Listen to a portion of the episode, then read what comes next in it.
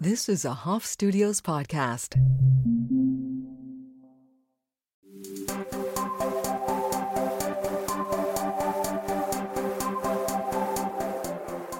Emily Nolan, welcome to the Mom Curious podcast. It is such a pleasure to have you. Yes, thanks for having me. Um, you do have um, quite an impressive um, page online that I got to check out about um, being an allergy mom and advocate. And I would just love for you to introduce yourself and um, let the listener know who you are, etc. Absolutely. so, um, my, you know, the last, my last life, which is prior to having children, right? I did all of these other um, ventures and I modeled for a while. I had um, some career in nutrition and in yoga, and I had this really fun, crazy yoga event called Topless Yoga, and uh, it was Can a bras on, bellies out. Yeah, yeah. It it's actually it would be super rad. Um, a Bras on, bellies out? What about bras self confidence event. out. Oh my gosh. If but to be honest, if it was bras out, this is a great way to like grab people for this episode. uh, it has no nothing to do with this episode. But if it was bras you. out, you you count. Every mom listening to this would probably agree with me.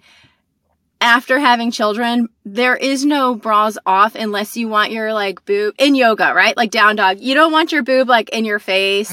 Like mm. it just doesn't sit the same way. Yeah, have I mean, it never. some, mine like- never really sat anyway. I don't have.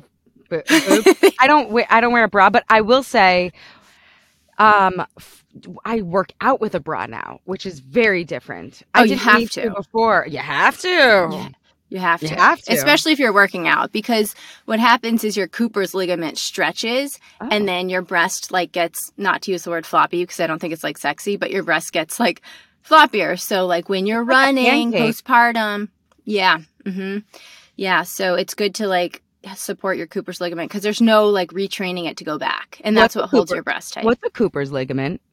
So I'm not a medical expert, but it's the ligament that keeps your breast like perky. And so Oh. like to wear a bra is actually quite supportive and it Mm. takes the stretching. It's like yoga, right? Like it takes the stretching out of the Cooper's ligament. So not that my breasts are perky by wearing a bra, but um yeah, But it they're- helps, especially like I noticed when I was postpartum and I had milk coming in and it was just my breasts were like two bowling balls. Like I had to double up my sports bra. So this is Oh, a wow. great way to talk about food allergies. I mean, really, we really know how to talk about all of it. But I need to go back to two sports bras. If I wore two sports bras when I was nursing, I would have no milk left. Just wanted to put that out there. Like, Why? I don't because they would just get squished. In. There was nothing. There was like nothing coming out. So like, you could like pull milk from like a liver or like your back muscle. like it can come from weird places in your body. it doesn't have to come from here.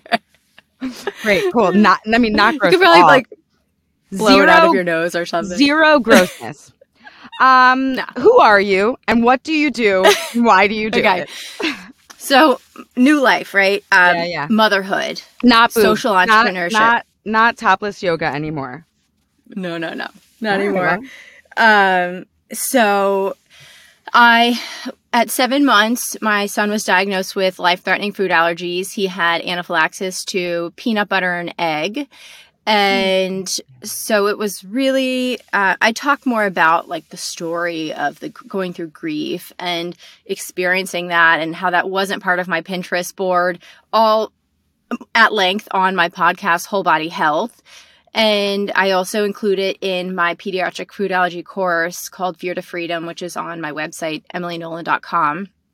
And uh, so if you want to hear like the more in-depth story or if this is something that you've gone through and you know don't want to feel alone and have some community, that's a great place to hear more.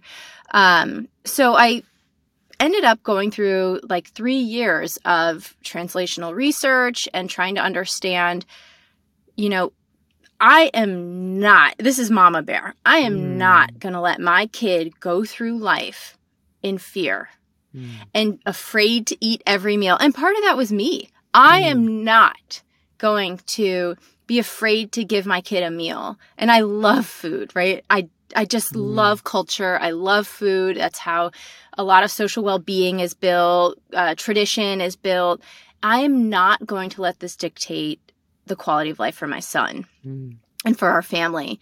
And so I just went on a warpath and started, you know, we've been to 10 allergists. I started asking really tough questions, advocating for our our son Ollie, and over the 3 years, I started asking myself questions like there's got to be more.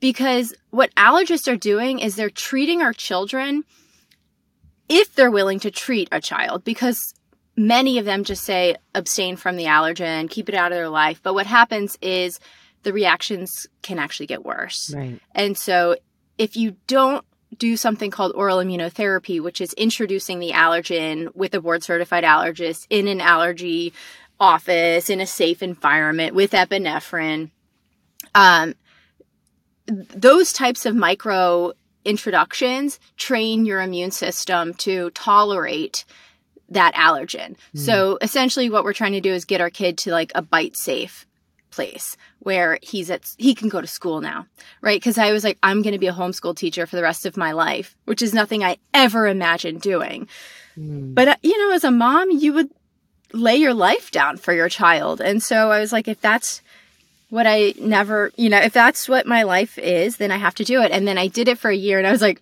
oh no we we got to find a better way this is impossible to oh. homeschool a, a I mean, two or three year old Torture. It's Oh. torture. it's like he doesn't even listen to me No, he has I'm no your interest. mother. Yeah, I have no interest in listening to you, and and it's just like too much. I, I, we did we did have a, a guest come on and talk about homeschooling and how much she enjoys it and advocates for it for people who enjoy it. So, but I I relate to you, and I think that there Yeah. are um. Yeah, I think that there are a lot of different ways of, of doing all things, but let me tell Yeah. you, I just don't have the skill. And also, like, don't. I love this person. I don't want to be frustrated with you Mm, all the time. like, right you know, like Right. teachers don't have, um, yeah, the teachers are Yeah. angels, and I'm not one of them. yeah. Yeah. and you know some parents just are cut out to do it and yeah. you know as much as i could ascribe to like the mom martyr syndrome i can do this you know Yeah. i just intuitively was like mm, not for me and Yeah. and i just really had to like just erase judgment i even got off social media for eight months to try and figure out what is going on in my son's life. How do i feed him? Tune out the noise. I felt so much comparison because all of my girlfriends were feeding their kids whatever they wanted going to any play date going to any party. I would have to go to play dates. I remember there was a temple down the street. We went to this mommy and me play date, and there were all these toys everywhere, and all the kids just run around. And you know, I was I was the one with um like soap and water wipes, wiping all the toys down, asking all the parents, "Hey, if your kid puts this in their mouth, could you put it in this basket? Not just for germs, but if they've had peanut butter before the play date, the the peanut butter could get on there, and my kid hasn't had oral immunotherapy yet, and and, explaining and advocating." So it was a squeaky wheel always. And I still am. I Mm. still am. I think it's super important as a parent that we are brave enough to advocate. And, you know, sometimes, not to say you're like the bad guy, but I think advocating is so important for your child, especially when they have something life threatening. I think advocating on. for your child in general is so important. I think it's just more apparent when it's life threat, life or death. I mean, Yeah. um, I have nine nephews and nieces. Seven of them are nephews. Seven of them are allergic to peanuts and, and uh, peanut butter. And you know, um, I come from an Israeli home, so there's this there's this idea. there's this idea like, oh, kids in Israel aren't uh, allergic to um, peanuts because of the bamba, which is a snack um, that they serve quite often in Israel. And I'm like, guys, I'm, you know, four of these kids are, you know, Israeli kids. Like, I don't think this is a thing. And I, I, I would love for you to just speak on um, why you why why you think this is going on. That that you're not alone, even though this is a, a lonely experience and it is a scary experience. Certainly for the mother, hopefully not as much for the child. My first nephew is 15 years old yesterday, and he's not afraid. He knows exactly what to eat and what not to eat. He's, but um, why is this happening to our kids? And maybe can you touch on the Bamba myth? I got myth? you. Yeah, thank I you. I got you. Um, the Bamba thing, it's not a myth. Oh. And and there's also other things at play. So were your Israeli nephews born in the United States? They were, yeah. So likely they were born into a very sanitary environment. They were getting bathed every day, which when you bathe a child every day or a baby every day with soaps that strip away the lipid layer from the skin, you're creating dry skin and eczema. And food allergies are manifested or developed via skin contact first.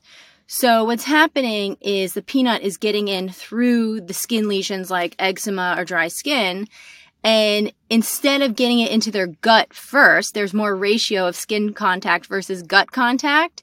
And there, you know, there's a hygiene hypothesis going on where they're over sanitized, the gut bacteria isn't as strong as it used to be because of generational loss and the use of antibiotics, not just in our parents, but also our grandparents when they started using antibiotics. Um, and so all of this comes into play. And so likely what's going on is that they had skin contact over and over again, whether there's um, baby led weaning, which is a philosophy or a type of feeding your child where, well, your child feeds themselves. And so we subscribe to that method when Ollie started eating solid food. We waited and followed, you know, oh, my kid didn't have eczema, he just had baby acne. And sometimes it's really hard to tell if it's re- it's actually very hard to tell if your kid has eczema unless you're a doctor or a dermatologist and can you know pinpoint what it is because babies always have something going on and you know like cradle cap and you know issues where you're like well that's normal i think um but you know we're over sanitizing these children and over bathing them and giving them um, dry skin and then what's happening is we're not sealing their skin off with healthy skin barriers after we bathe them right after we bathe them to protect them. So we really have two barriers on our bodies. Our first barrier to keep the world out and the environment out is our skin. And so our skin has a microbiome and we have to keep that intact, right? Like we have to keep um, these lipid layers intact to keep things out, these invaders out, whether they're peanut butter or dog, right? Or cat or feather. And uh, or you know cashew or pistachio or whatever it is. And so it's all manifested via skin contact um, likely. Um, and so that's probably what was going on. And so even though they had bamba maybe it wasn't introduced at four months.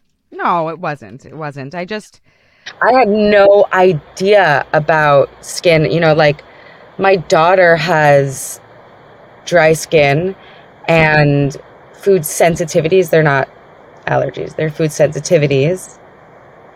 And I knew that about myself. It's so funny. I don't know I don't know what this bizarro disconnect is between like what I know about human beings, adult human beings and what I know about small bodied human beings. Like what is that? Like I have this rash here and I'm like, I know exactly what that is. That's like candida, that's whatever. I know that it has to do with what I eat and my gut. If I have some bone broth, it goes away. I never put it together that her skin and her digestion were in a dance together. And let me just tell you, I don't bathe them. I don't bathe them that much. I just don't. I'm so glad that's okay. I'm like, how old are they? My daughter is three and my son is five and a half. How old is your son? So they're Ollie's four now. Mm. So really, really the critical phase of like not bathing or bathing frequently, infrequently, or just spot treating certain areas, um, even like armpits and you know genitalia, like those areas that you want to like freshen mm-hmm. up. Spot treating, um, it's critical in the beginning of their life because they have, if they go through the birth canal. Mm um, and make it out the other side, not via C section, but via vaginal Mm. birth, they swallow all of the good bacteria, which gets flushed into their gut, creating this beautiful garden microbiome. Essentially, it's like their first vaccine. Mm. It also goes on their skin. And the first thing that hospitals do when babies are born, what is it? They wash them. Not my babies, but Uh, because I just like let them sit in the yogurt. the vernix. It's called Vernix, yeah. Yeah. I let Yeah. them sit Yeah. for a few days. It looked weird. It was it looked weird, but I knew it was important for them. I didn't actually know the details, and if you can explain, that would be awesome. Yeah, I mean, I know this like zoomed out version of I wish somebody had told me, Yeah. You know, that that is so important for the child to keep their skin um, just protected with that vernix. So they're suggesting that you even keep that vernix on for two weeks before you bathe your child. And when you do bathe your child, it's just like water and maybe a little soap, but really just spot treating because that soap, especially if it's one that bubbles up and is really fun and foamy and kid friendly, marketed to you, right. like we get all this greenwashing going Yeah. on, um, that starts to destroy that microbiome and that protective lipid layer in the skin. And that's when those, like, I'm not saying it's foolproof, right? But I'm saying you can prevent, you know, the ratio of prevention is way higher when you can do these kind of intuitive things that we probably did way back when, you know, I, I don't believe our ancestors were bathing babies as soon as they came out. They swaddled them, wiped them down. And so, you know, for the mom curious people, that is one thing that I would say keep that tip in your pocket if you ever go into labor. To um, if you don't have a C section baby, um, and I don't know what I would do with C section baby. However, there is research and functional medicine doctors, some of them will say they would actually do this. It's called vaginal seeding. So, what that is, is if you have a C section baby, your child's already at a deficit in terms of um, likely they're going to develop, more likely develop allergies and asthma um, because they didn't swallow the good bacteria going through the birth canal and have their skin washed with it. So, what vaginal seeding is, and it's not FDA approved, um, but some functional medicine doctors say they would do it. They don't think there's any um, issue with it, but basically, you know, the doctor would take a swab of your like vaginal canal, the birth canal, Yeah. and when the baby via C section is born, they swab the inside of their mouth mm-hmm. with that bacteria mm-hmm. and then they start swallowing it. Mm-hmm. And so at least they get some bacteria of mama's bacteria in their mouth. Um, and they don't know, maybe the mouth is actually killing the bacteria before they even swallow it, but they're saying, what what's the harm? Right? They were going to have that anyway. So you know like to introduce some bacteria would be better than none, maybe better than none. So there's that too, and that's something you could research if um, you're pregnant before you go into labor. Like have a game plan. Mhm, mhm. If I go into C-section, um, am I comfortable with vaginal seeding? Am I just gonna um, It's so sad that we think know- it's not comfortable and that it's hard to talk about. I'm just like witnessing us like squirming around vaginas. And it's like, oh, how did we get pregnant? How did most of the world I don't get know. here? Like, I mean, really, this like magical canal of pleasure. People. We should just start calling it the magical canal.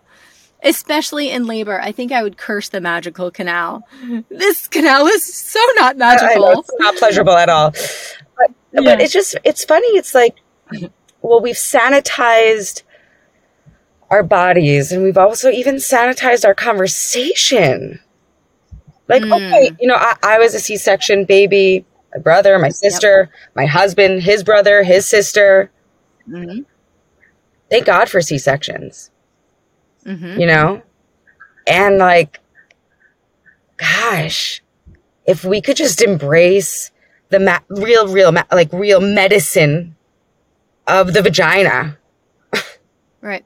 If we could just talk about it openly, then maybe we'd have one leg up. You know, like maybe then the FDA would be able to talk about it openly and approve this method that's clearly not going to harm a, a baby when they're born. Anyway, that's just my rant on how much I appreciate the female anatomy. I really, Yeah. it, it, it Oh yeah. and and without the fluids of the birth canal, right? You're saying, you know, we're putting we're putting people at, at, at risk for not being able to digest properly. Isn't that incredible Yeah. how connected we are? Oh, for sure. I just got back from Europe, and any mama going to Europe is like, why can't we do this in the United States? Like, mama's just sitting on the edge of Lake Como on the steps, breast out, baby here, another mama next to her, just feeding their kids, normalizing being out in public and socializing after birth with the child. I remember I was, right, I was coming from a career of topless yoga, so I was the brave one like i don't care you know and in fact i think it's kind of nice to be brave because it creates space for other mamas to feed their child and if i heard a baby in public screaming to eat and the mama was frantic you know and like needing to feed but doesn't have a place i would go up to the mama and say i'll sit down with you if you'd like to nurse your child Yeah. and just be there in solidarity Yeah. and you know to give them comfort that that's normal. But you know, in, in the United States, and I'll, I'm going to circle back to this because breastfeeding, while fed is best, if you can breastfeed, especially for the first six months, it is so critical to developing um, a strong immune system for your child Wow. and that's you're not getting those um, that bacteria and all of the nutrients in the formula. That said, formula is an amazing thing that we can give our children if we can't breastfeed. So no shame in that. It's just, you know, like sometimes we dock points off, and then as moms, we have to figure out, okay, what's plan B, right? So if you can breastfeed, even if it's breastfeed and formula and you're mixing, it's actually what's pretty cool is they're doing research on introduction of formula while you're breastfeeding and they're saying many of those children with formula introduction that have dairy milk or some form of dairy protein in them um, aren't allergic to dairy because they're getting early introduction which is tolerance training of that allergen at four months Mhm. or before and so they're developing a tolerance to that allergen. Now, what I will say is, um, and one thing I've discussed with Mino Lele from Lil Mixins, which is an early allergen introduction type of formula program. They're in little sachets and you mix it with real food. There's no additives or anything like that. Um, she was saying, you know, just there's no downside to pretending or believing your kid is high risk. In fact, everyone should just assume their child is high risk for allergies and introduce allergens at month 4 Mhm. Even with baby led weaning suggesting it's breast milk until month six, which is what I ascribe to, and then you introduce allergens by every other week, right? So you know if it, a response comes out. All of that is old. Throw it out.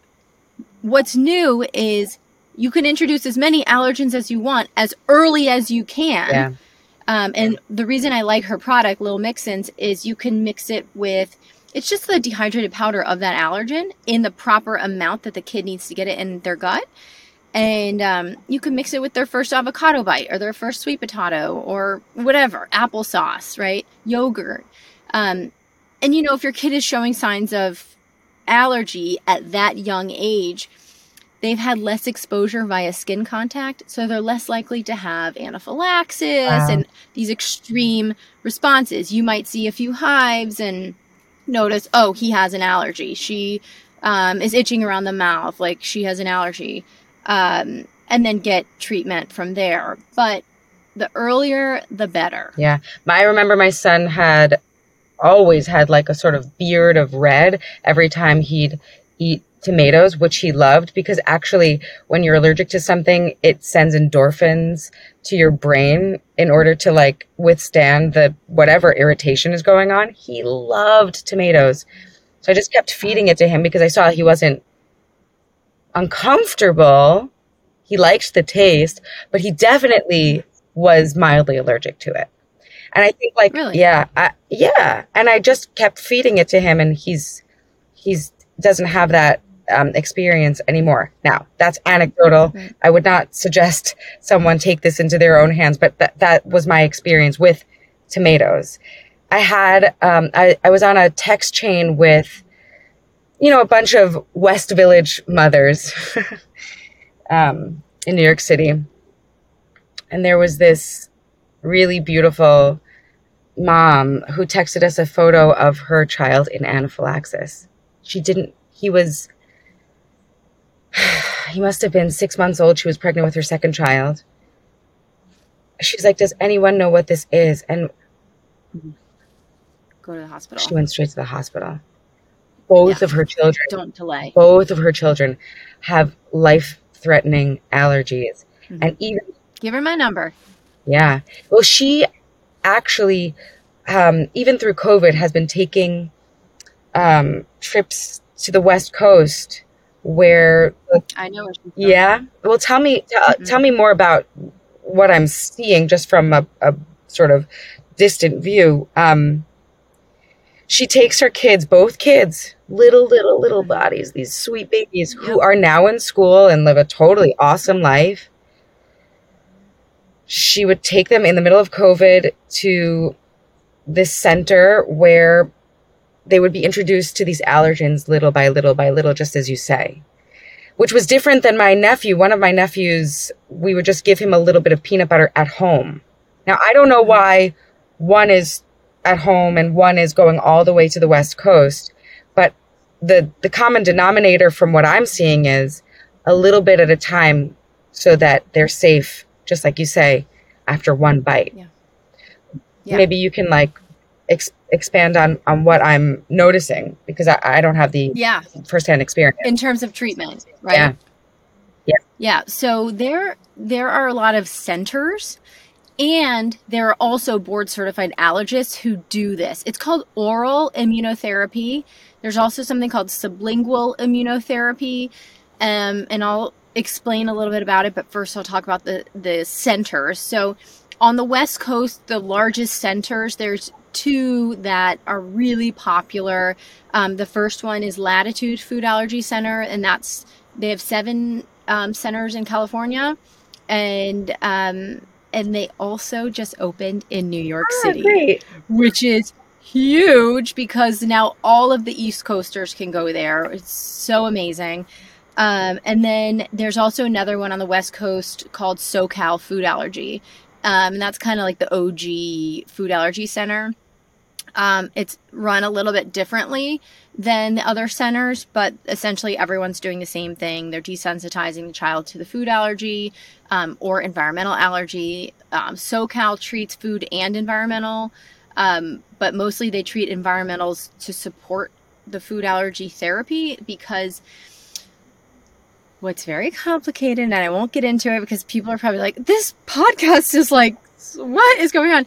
Um, there are environmentals that trigger food allergies. Oh my God. So if there's a lot of pollen in the air at one time, you could be allergic to this apple or to apples. But then at other times of the year, you could tolerate apples. Um, you could have a latex allergy and a banana allergy because it's a cross-reactive protein. So it's really weird how things like that happen. Um, and so sometimes the centers will treat the um, the environmental and the food. They run panels, blood tests, all of that to figure it out. Um, latitude is food allergy specific, and then I guess they would assume your hometown allergist would treat the environmentals with either allergy shots or something called sublingual immunotherapy, which is um, a path that we're on. We're going to try. Um, we plan to try something called Xolair. So Xolair is a biologic, and it's basically a shot you take. Um, Ollie's four, and he's like 37 pounds, so uh, he'll take it once a month, and what this biologic does, Xolair, and what they're seeing in terms of results for food allergic and and environmental allergic children, right? Ollie gets hives and anaphylaxis with tree pollen in the spring, and we have to leave our house and we go down to Miami Beach for a month just to get away from the pollen. So he's out of school for like a month because it's so bad. Um, which sounds great, right? Like, oh, a month in Miami Beach. How bad could it be? but it is such a stressor because it's financially stressful. It can be stressful because now I'm homeschool teacher for a month and I've got to find childcare because I'm also working. So anyway, it's stressful also inherently stressful because you're not going on a vacation. You're going to make sure you're right on a safe. trip. On a trip. Well, on a trip. Yeah. But also yeah. the the reason why is because you're going to make sure your son is safe. Right. I mean, right. it's inherently yeah, no fun. yeah. Yeah. Yeah. And I'm glad you have the yeah. resources to make that happen. Not everyone does. And I, I think that, it, uh, thank God you do. Yeah. Thank God you do. We're so blessed. Thank and God, look at you, right. how you take that blessing and you're sharing it. Yeah, absolutely. I mean, I've been given a lot and I feel like if I can I I do believe that medicine should be something that we give freely and information should be given freely. So for that belief. I also I have a podcast that has all this free information. Um, I have full scholarships for anybody who has a needs based um, need for the pediatric food allergy course. It's 100% scholarship, no questions asked. Um, but what I was going to say is this biologic, this shot turns off the IgE response, turns off the allergy response to any allergy. Wow. This could be peanut butter, it could be pollen, it could be tomato, like anything, right? And it's effective. And they're seeing this there and what we're doing now and what we're seeing in these food allergy um, treatment centers is oftentimes they do the Xolair injections like once a month, or it depends on the weight and age of your baby or your child. Um, and then they do the tolerance training with it. So they're training the immune system in a safe environment because they know the body's not going to react with anaphylaxis. They can up the dosages really quickly so they can get you through oral immunotherapy, which could take years for a child to get to a maintenance dose of like, you know, Ollie's eating nine peanuts a day now. Great. Right. He was like level five allergy for peanut. He still is, but he's still tolerating nine peanuts a day, um, four cashews and eggs. Like he's crushing it. Um, but it's to basically speed up the program so that you don't have to invest all this time into doctor's appointments. Your child's not living at the allergist office for that period of time, like two or three years. It's a long time. And it could become an identity for these kids, yeah. um, even for the mom. And it does often. So um, the Xolair speeds it up, makes it safer, and then what you can do is use it like baby gates, and you know eventually uh, go with what your board certified allergist is saying, but you can back it off and like keep the allergens in the diet is what their goal is. Um, but now their your kid went through this whole thing in seven months instead of three years mm.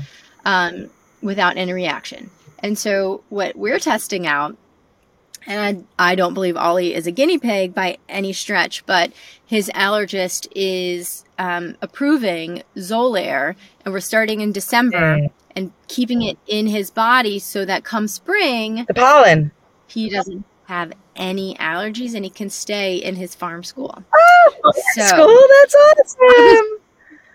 crying yesterday, wow. like you know, I was like, what are the contraindications? I want to know how this affects the microbiome. What's the long term damage we're doing? And then I thought, you know what? There are some medicines that just give you the quality of life that really improve your quality of life. And I believe, and I'm not making a statement here, I may believe, you know, like that this drug, this this injection can give my kid the quality of life um, to just be normal again. In fact, he might even be able to eat a peanut butter oh sandwich. God, can you imagine? You know, no, and, and really for us, we just want to travel. We want to go to Asia and not have a language barrier that even though I tell them my kid has food allergies that are life threatening, but there's still a language barrier like we don't understand, you know, that it's life threatening because in Asia the food allergies they're different. Like in the US we have top 9, but in Asia there's like 6, right? That are like soy and dairy and fish and things like that because that's what's in their diet and on their hands when they're touching their babies. Wow. Yeah. Uh, yeah. I have I have a a big question, um, which is, you know, you're doing all of this for your child. What are you doing for you? Great big question. Yeah. Great big question. This is for me. And I the last module of my pediatric food allergy course is restoring yourself and your identity Mm. as the caregiver. So it's care for caregiver, and that's a whole section that I have dedicated to that caregiver um, in my on my blog, in my course, and um, on my podcast. You know, a lot of these moms. I interviewed 992 food allergy families. Wow.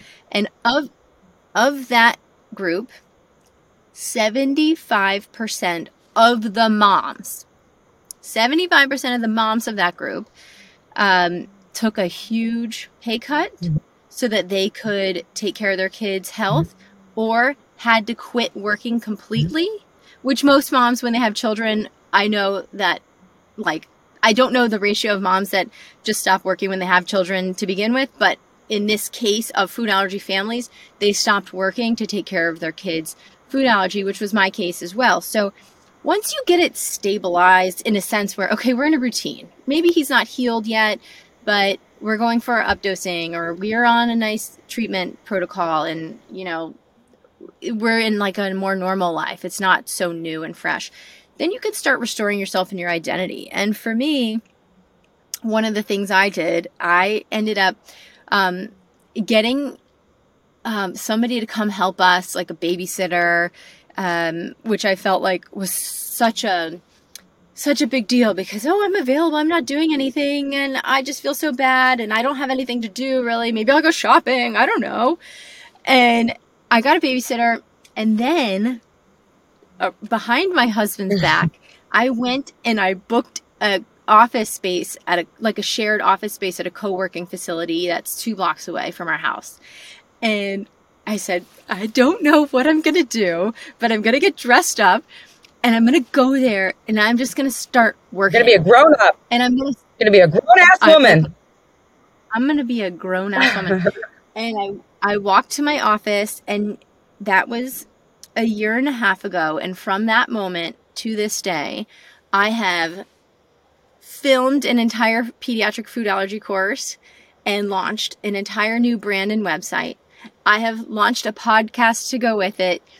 Um, and so I have these two huge projects that manifested and were born because I believed that I was worth, you know, worth it, right? Like just I don't know what I'm going to do, but I'm just going to go out there. And I'm not saying you have to get an office space. You can go to a coffee shop. Totally. But for me, I'm kind of like put your money where your mouth is. And I could do Pilates at home for $20, but I pay for the class because I know I'm going to stay for the Mhm. hour. Yeah. No. Right. Yeah. So that's that's my personality and so, you know, that's what I did for myself. And I love this stuff. I love I mean, the reason I created this course is it's because it's the course I prayed for when Ollie was diagnosed. We had sleep training courses, we had food, you know, how to introduce food, we had oral like speech therapy and we had all these mom courses, but we didn't have one guiding us through food allergies. And and one from a mama. You know, like it was all information from which is great, but it was like science driven and a little bit confusing or So not applicable. It's just so overwhelming. And like you have a little person in your care. Like, how are you Mhm. supposed to sift through all of this information and keep your cool? I mean, the other thing I, I like wonder is, you know, when you're giving a child food, they could refuse it at any moment. How do we keep our nervous systems whole, intact, calm? While you're like, no, literally, I need to give you this medicine, right? Like medicine Yeah. is hard to give a child, right? They, we all know, like, Yeah. we're like squirting this thing in a kid's mouth. You're like, no, but really, we need the fever down or whatever it is. Every single day, you have to work towards those nine peanuts, and you have to do it in a way where you're not, where where he feels safe and loved and cared for and heard. And how do we do that when you're not? How do we do that if you're freaked out? I have so many resources for that, Mm. mama. So, and I'll probably have to put pins in all of these resources and come back to them because there's so much there. We'll link, So first we'll thing- link um, what, whatever you send us. Sure. First thing, I'm a big believer in Bessel van der Kolk's work where the body keeps the score. Trauma happens even in a five month old, six month old, seven month old, nine month old, one year old child who has anaphylaxis. That is still in that child's body, that trauma. And so part of the work that I do is bringing complementary care to light. And so we do acupressure for children. I, I bring all types of resources um, to help lower physiological stress levels um, in the child um, who has experienced trauma, whether like food allergy trauma, right? Which is trauma, including the mama. So I actually trauma. went to acu- acupuncture with my son. Yeah. Oh, I got acupuncture. And so I'm lowering my physiological stress level. Now, I have two podcast episodes. One is a well trained emergency mindset where I interview an EMT and an ISR instructor. It's an infant swim resource instructor. And I talked to her. She's also a firefighter. And I talked to her about how do you stay cool in an emergency so that you can keep your heart rate down and so that your child can mimic you because what we're seeing is in a food allergy response, if you can lower the heart rate, you can lessen, you may lessen the response. If you increase the heart rate, whether it's freaking out, panicking, running around, ah, itchy mouth, ah, you know, which is understandable. what, Which is understandable. It's not helpful. and totally normal. Makes a lot of sense. Definitely not Yep. going to bring you closer to Yeah. the freedom from the fear, but also right. human. Totally. And the normal response, right? Like, but if you practice and train yourself and have confidence that, oh, science has told me I can think more clearly when I stay calm. And when you can think clearly, you can think of options. You can communicate better with the emergency response team, with your partner. Um, I need epinephrine now. Go get it. It's in the top cabinet above the microwave. Um, you know, staying calm can help the child and yourself in so many ways. It's so much more beneficial. So we have those resources. I also offer um, a resource from my favorite yoga instructor, one of my favorites, Tara Stiles, and the episode is called Softening. Excuse me. It talks about um, being able to soften yourself and relax in the day to day moments and practice that so that it is more of a response when there be, there has more anxious moments in your life or you know stressful moments that you can practice oh my breath is right there. You know just simple right? Or just moving from the middle and just Mm. ease and softening. And you know we are mamas and we're always in fight or flight but just to be brave enough to soften especially in a time when culture says you should be anxious all the time. You should have your EpiPen on you all the time. And you should, you know, never feed that kid peanuts or you know, like it's like I have my EpiPen. I know how to use it. Hmm. We're good. We're safe. And so we offer these lowering physiological stress levels, which also impact the microbiome. We're seeing so much more benefit in the children's microbiome, in their immune systems, feeling safe, feeling less stress. Um, so that's an option. Um, and I know I have like a million more Great, so options that share it. Share like, it with us, and we'll, you know, we'll yeah, be yeah, there. yeah, Yeah. I think Yeah. it's so important. I think for for um for parents, caregivers in general, it's such an important reminder that like um little nervous systems can't regulate against a dysregulated system, you know, that we we uh set the tone. And that is hard to do when we're afraid. And it makes sense that we're afraid uh, in fear, fearful situations. And so the first step is to hold compassion for ourselves, but also to, to seek out the guidance, you know, the fact that you, you created the guidance system you needed. How amazing is that?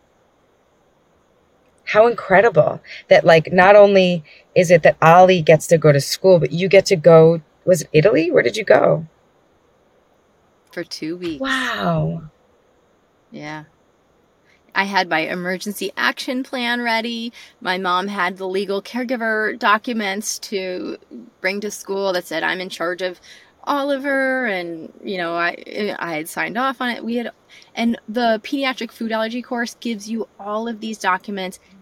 I just wanted to take everything off the plate of that mama who's like overwhelmed and anxious and say here it is. Come back to this anytime you need it and it's available to you. Um, and let me just make it easy for you because I I had to give up three and a half years of my life for this. But was it training in the end? You gave it up. You surrendered to that experience. You read all the books. You had hands on uh, learning with your child. I mean, and now you're sharing it. So, what was it really giving up? I don't know. Well, I think in this case, it's more of a social entrepreneurship venture and purpose, turning pain to purpose, and me being able to connect with other moms, which is my favorite thing to do, is communicating and building relationships. Um, but I do think that not every mom, in, in the same case that we're not cut out for homeschooling, not every mom is going to want to like give up her job or especially if it's something she loves, right? Or her an identity that she enjoys being after she drops her kid off at daycare or preschool or whatever, even at grandma's, right? Like was what what I did when we were in Italy. I um, love grandma. Go grandma. Grandma. Grandmas are the best. We we moved a block away to be a block away from my grandma. Yeah, from my mom. That's um, right. So that she could be a part of Ollie's life, and so we could get the extra support we needed. Um, yeah, uh, it's uh, you it's what were you going to say? You were going to say something? No i mean it's just you know it, it's everything right? It's pain to purpose if you want to be cliche about it but it's um for me i love health and wellness. I was in health and wellness in my prior life right? Um and talked about body positivity. And so i'm really just transferring those skills and advocacy of of um, radical acceptance of your body into something more you know broader. Food allergies radically accepting. This is the diagnosis. Okay now how do i deal with this? And you know how do we how do we integrate protocol and safety procedures into our life to protect our family and to help with therapy? And so it's applying the same skill set and i'm just loving it i'm loving it so i i got lucky and hopefully every other mama gets to keep the job that they love or find a job that they love because this creates space and time for yeah. them amen and hopefully we could take two weeks in Italy, knowing that our little ones are cared for, safe, happy, and that our bodies and our minds and our relationships and our life mean something. Counts mm-hmm. Is important, mm-hmm. actually.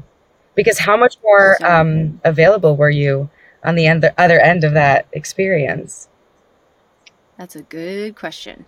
Um, I talk about that in my episode with Hillary Toll Carter, who's also a food allergy mama. And I said, Oh my gosh, I forgot I had a husband. Yep. Right? Yep. I for I mean, I knew it, right? But after three years of being full time caregiver to a child who is really medically codependent and you are just spearheading all the therapy and you're making those appointments every other twice a week or however often you're there and you're the one driving and it's like oh my gosh what about this relationship? Like there's many relationships going on in this house and we love our child but we also love each other and that was really important. Um, very important and hillary and i talked about it in the episode and how um, we both have seen she she talks about seeing a therapist i don't know if she does it with her husband but my husband and i see um, a positive psychologist, life coach, and we talk about. Um, we haven't since Italy, mm-hmm. but um, we we try and make it a habit um, of just checking in with each other and um, and it's been so helpful. Mm-hmm. Again, that support. I, you know, I have like a I, I, when I in my twenties, I did the twelve steps for eating uh, disordered eating, and the first step is just admitting that there's an issue, right? So that that radical acceptance. Mm-hmm.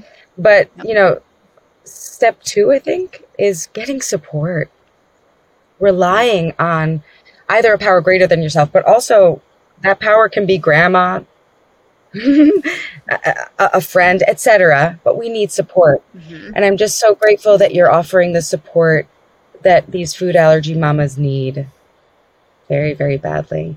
And um, I was wondering if you could tell us where we can find more of you. I know we're going to do some links in um, in the show notes of this episode, but there's clearly more where this came from. Um, and I know people will want yeah, to follow well, up. You can find me right now in my sound booth in the office that I started paying for despite my husband's concern for me going and getting a private office, but look what I've created because of it. So, uh, anyway, yes. Yeah, so you can find me on emilynolan.com. All of my podcasts are housed there. If they're they're on all the platforms as well for whole body health with Emily Nolan. My pediatric food allergy course entitled Fear to Freedom is on the website. Um, it's very easy to find, and I also have a pediatric essentials resource, food allergy essentials resource at the bottom of the website. If you're not ready to fully commit to the food allergy course, I have an essentials package with it's full of all the stuff you need from the get go when your kid is diagnosed with food allergies. I sp- uh, specialize in children four months to four years old, really on the front end of food allergies to hopefully help that mama with therapy and training, tolerance training, um, to get their kid into a place where they are bite safe is what is something I would love to see. I know some food allergies um, less common food allergies, you can't do those tolerance trainings, but children may grow out of those types of allergies and they're also not life threatening. Um, some of those, like EOE, which is eosinophilic esophagitis, is something it took me years to understand. Um, FPIES, EGID, just different acronyms of different types of um, allergies. So, anyway, um, EmilyNolan.com and my Instagram is I am Emily Nolan. So, pretty simple. Um, and I would love to hear. Yeah, I, I'm wondering what your hope for whoever's gonna reach out to you. Like, what what is your vision for this this one person, even if it's just one person who's listening to this podcast yeah. all the way through? Um, what might you tell her yeah. or him? Or oh, don't be afraid. I think my biggest fear of if I were to ever have a second kid is that they would have food allergies and I couldn't handle it. And for the mom curious, there are so many things you can do and we know of doing to prevent food allergies. And, you know, I survived. My child survived. We learned a lot. And in fact, it was a silver lining learning how to advocate for him at such a young age. Um, it was very hard. You are not alone.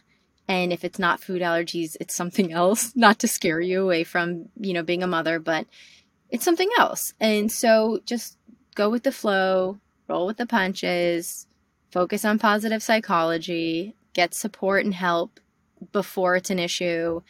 Um, and you know use resources and find resources like the pediatric food allergy course like sleep training like you know anything that you can that makes it easy for you um, just you know do it and tune out the noise. And that would be my hope is that you're not afraid to pursue motherhood, but that motherhood would be a choice, um, that a brave choice that you would make um, because you're not afraid, mm-hmm. because you can handle it. Mm. Thank you so much. Thank you.